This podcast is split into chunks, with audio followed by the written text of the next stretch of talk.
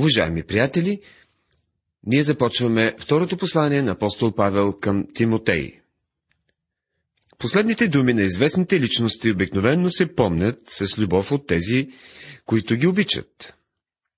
И макар, че това второ послание към Тимотей не съдържа буквално последните думи на Павел, то е неговото последно известно послание, написано до християни и изпратено първоначално до възлюбения му съработник Тимотей. Седейки във влажната тъмница в Рим, с една единствена дупка в тавана, през която е прониквала светлина, в очакване скоро да бъде обезглавен, духовният, интелигентен и добросърдечен апостол сега вече е един стар уморен човек от участието си в дългото и тежко състезание за Бога, написва този последен призив, в който казва на Тимотей да се държи здраво за истината и живота, на който е бил научен. Подобно на няколко други втори послания, които сме разглеждали, второто послание до Тимотей също се занимава с проблема за лъжеучителите и отстъпниците от последните дни. Човек не може да не си зададе въпроса дали голяма част от нападките срещу неговата автентичност не идват, защото скептично настроените религиозни водачи които ги измислят, могат да бъдат обвинени, че използват религията като прикритие за истинските си намерения. Независимо от това, което могат да казват някои хора, второто послание към Тимотей е едно много необходимо и напълно автентично послание. Предлагам ви един приблизителен календар на събитията, които ще ни помогнат да се ориентираме относно мястото на това второ послание към Тимотей в служението на Павел. 58 година след Христа Павел явно е бил вече арестуван в Ерусалим. 61 година това е приблизителното време, по което Павел пристига в Рим. Той е прекарал тези три години в затвора, ходейки от съд на съд пред различни римски управници. От 61 до 63 година апостол Павел е за първи път затворник в Рим. Това не е записано в книгата Дяне на апостолите, която свършва в самото начало на неговото първо затворничество в Рим. От 64 до 67 година се смята, че Павел е освободен от затвора и през този период обхожда голяма територия. Именно по това време той написва първото послание към Тимотей и посланието към Тит от Македония. През 67 година Павел отново е арестуван. 68 или 69 Павел е обезглавен в Рим. Точно преди смъртта си той написва второто послание към Тимотей. Двата стиха, които определят темата и звучението на това второ послание са следните. Старай се да се представиш одобрен пред Бога работник, който няма от що да се срамува, като излагаш право словото на истината. Второ послание към Тимотея, втора глава, 15 стих. И проповядвай словото, настоявай на време и без време, изобличавай, порицавай, увещавай с голямо търпение и непрестанно получаване. Глава 4, стих 2 Нека да, да набележим някои от темите, които се разглеждат тук. Сред всички останали думи, спокойно можем да подчертаем една, и тя е вярност. На първо място вярност в страданието. На второ вярност в служението. На трето вярност в отстъпничеството. И на четвърто, Господ е верен към служителите си, които са били изоставени. Нека да кажем за някои от особеностите на това второ послание. Това е лебедовата песен на апостола. Последните предсмъртни думи на всеки човек съдържат особен смисъл, който не се придава на други забележки. Точно това придава особено значение и на второто послание към Тимотей, последните думи на Павел. В него се съдържа нотка на тъга, която не откриваме в останалите му послания. Въпреки всичко, съществува и един приповдигнат акорд на триумфа. Той казва, аз се подвизах в доброто воинстване, попрището свърших, вярата опазих. Това пише той в своята собствена епитафия в глава 4, стихове 6, 7 и 8.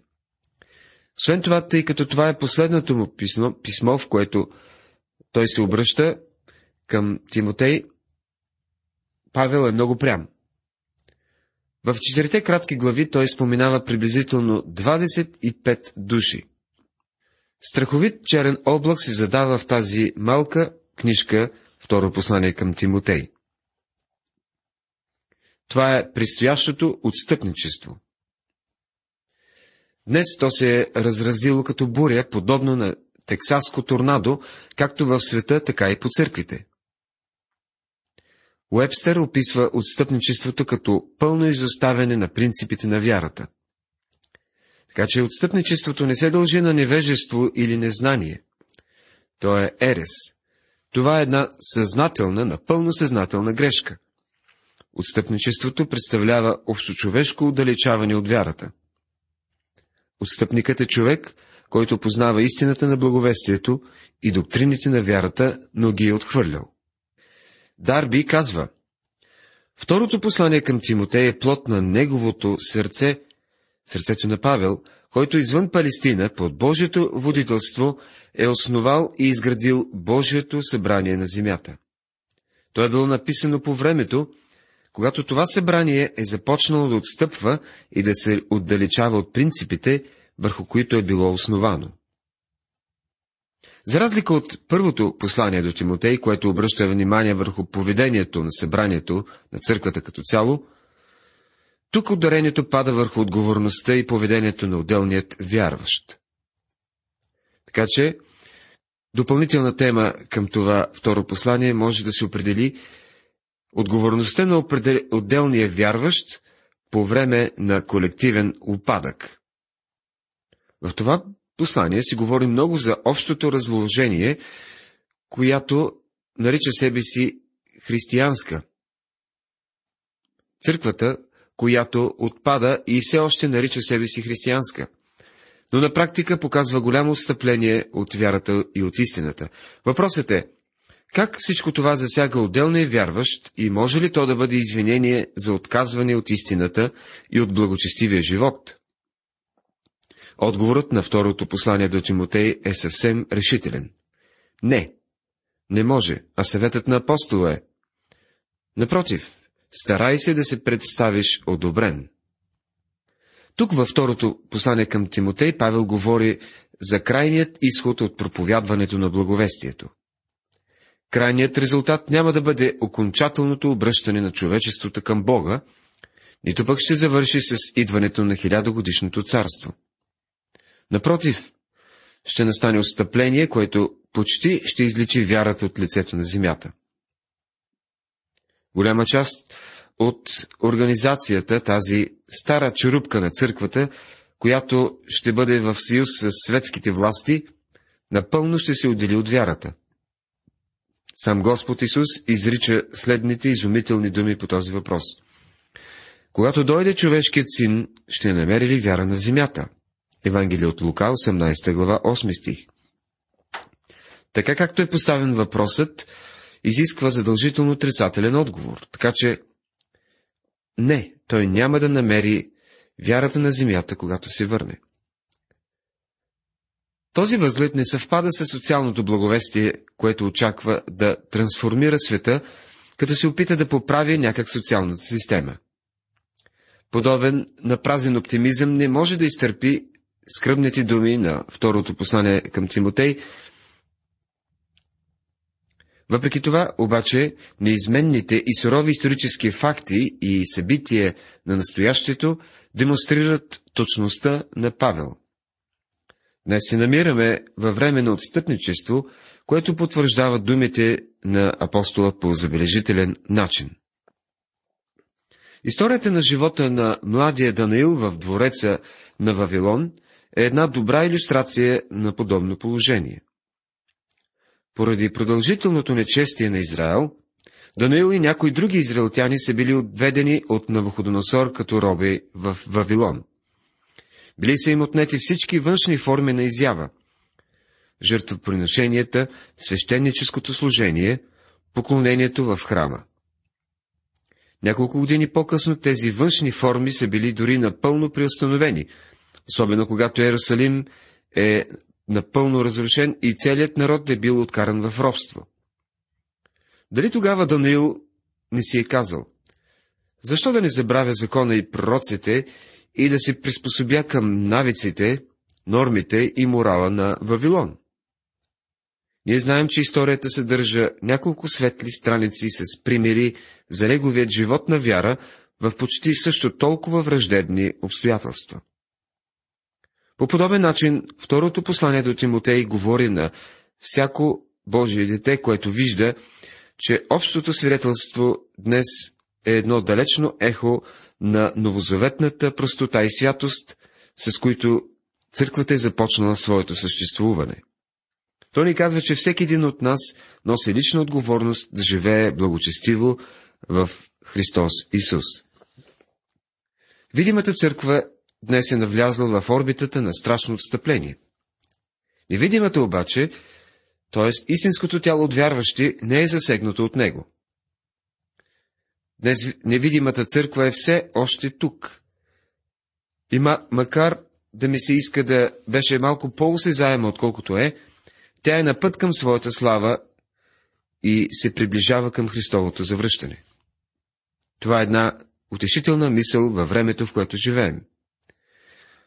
А поради заплахата от отстъпничество, Павел набляга много по-силно на Божието Слово, отколкото в другите си послания. Действителност, Петър и Павел са единни в това отношение. И двамата в своите лебедови песни, второ послание към Тимотей и второ Петрово послание, наблягат на Божието Слово и благовестието. Приятели, благовестието почива на един изключителен факт, и този факт е съвършенната поквареност на човека. С други думи, човекът е погинал грешник. Някой се бе изразил последният начин. Когато образованието приема, че моралното естество на човека подлежи на коригиране, традиционното християнство приема, че моралното естество на човека е съвършенно покварено и зло.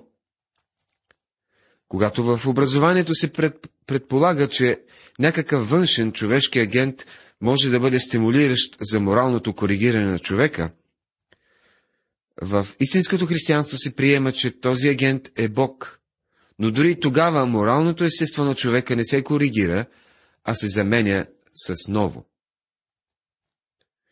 Човекът е в такова състояние, че не може да бъде спасен чрез съвършено покорство, защото не може да го постигне.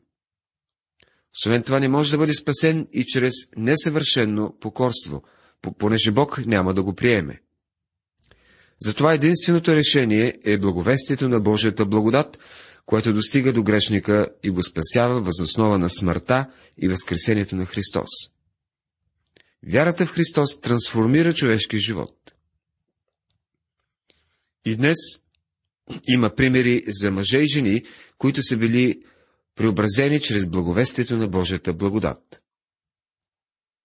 А много либерални проповедници и църкви, вместо да представят Божията благодат пред грешния човек, се отклоняват в различни посоки. От някои амвони чуваме онова, което може да се нарече популярна психология. Основните и теми са следните. Как да победим? Или как да мислим творчески? Или как да мислим позитивно? Според тази теология, ние завинаги ще се предвижваме напред и нагоре. Вторият вид либерално получение е основано на етиката. Тази теология проповядва хубаво и мило благовестие. Една мъничка проповед, един мил проповедник и едни много добри християни. Тяхното послание гласи нещо такова. Доброто е по-приемливо от злото, защото е по-приятно и не ти навлича много неприятности. Най-доброто описание на обикновената либерална църква може да се предаде чрез образа на един благ човечец, който стои пред група, група от благи хора и ги увещава да бъдат още по-благи. Господ Исус каза на Лаудикийската църква, Знае делата ти, че не си студен нито топъл. Да беше ти студен или топъл.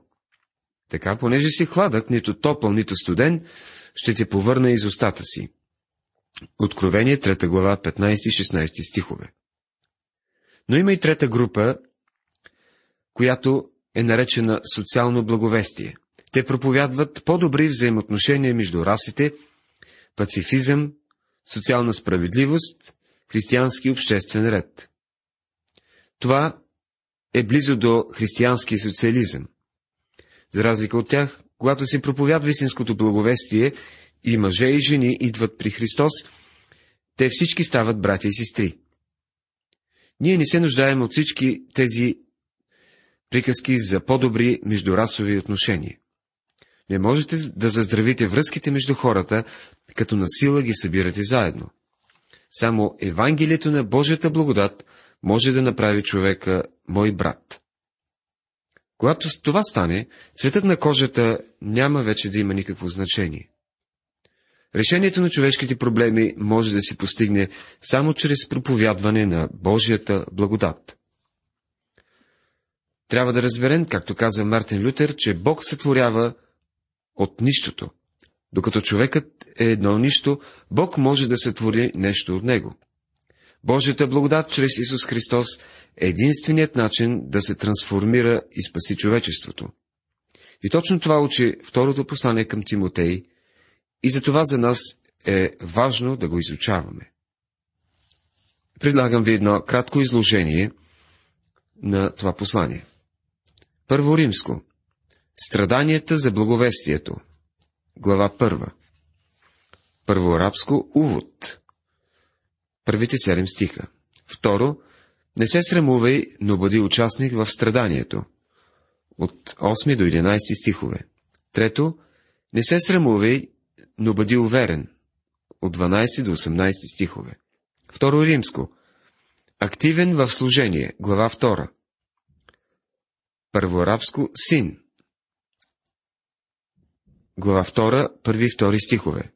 Второ, добър войник. Трети четвърти. Трето, атлет. Стих пети. Четвърто, земеделец. От 6 до 14. Пето, работник. От 15 до 19 стихове. Шесто, съд. От 20 до 23. И седмо, слуга. От 24 до 26 стихове. Трето, отстъпничеството наближава.